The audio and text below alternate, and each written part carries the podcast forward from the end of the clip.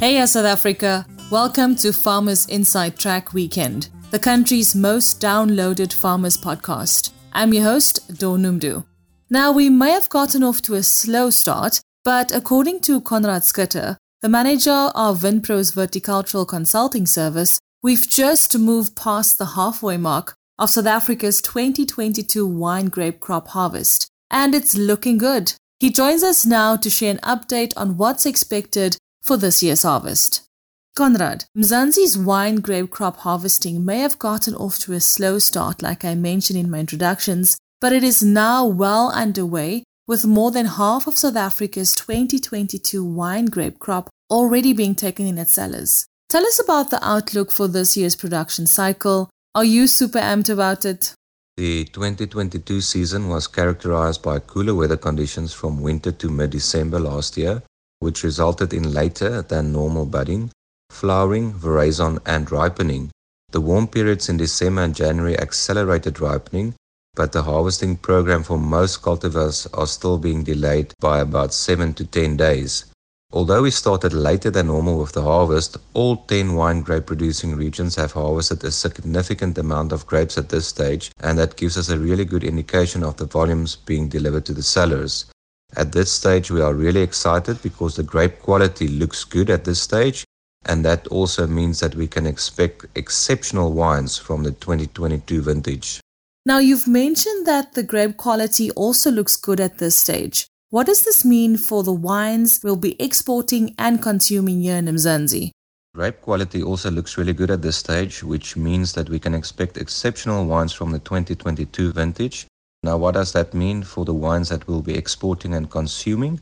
Firstly, in terms of the white wines, we are seeing that some of the early varieties are already being released onto the market, and those wines are indeed showing good quality. Obviously, there are also some other white wines which will be released at a later stage. And then we are also seeing on the red side that the grapes really did retain good flavor components, especially because we had a cool growing season. We do see good color in those grapes as well. So we do believe that is a really good indication that we can expect excellent quality wines from the 2022 vintage as well.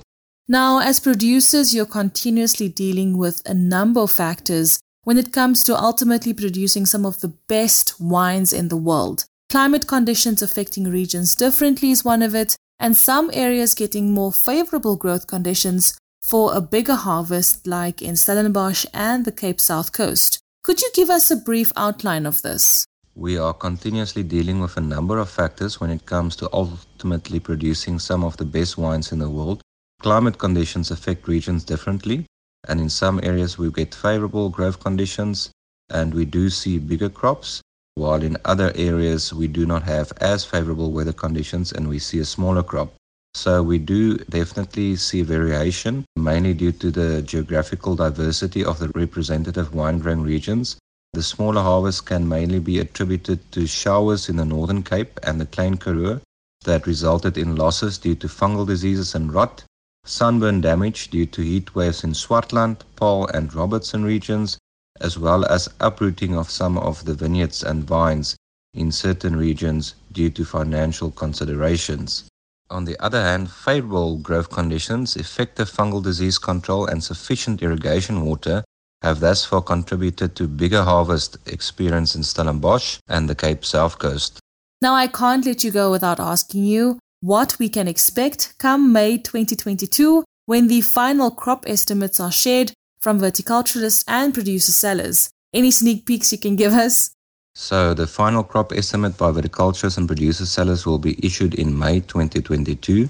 Now, what we can expect from this final crop estimates, remember that we are still busy harvesting at this stage. So, the coastal regions are close to harvesting their last grapes, while most of the inland regions have passed the halfway mark. So the closer we get to the end of harvest, the more accurate the estimation will get. And we do believe that the producers will keep on bringing good quality grapes to the cellars so that the winemakers can make excellent wines. Thanks so much for joining us, Conrad Schutte, the manager of Vinpro's Viticultural Consulting Service.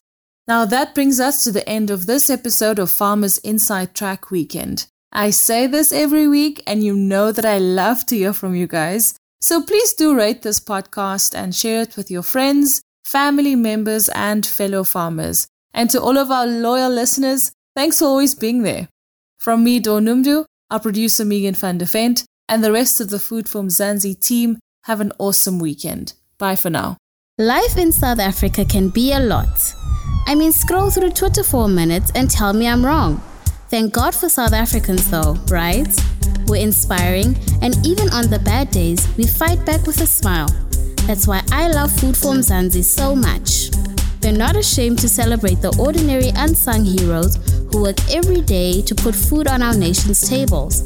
Go to foodformzansi.co.za and never miss an inspiring story.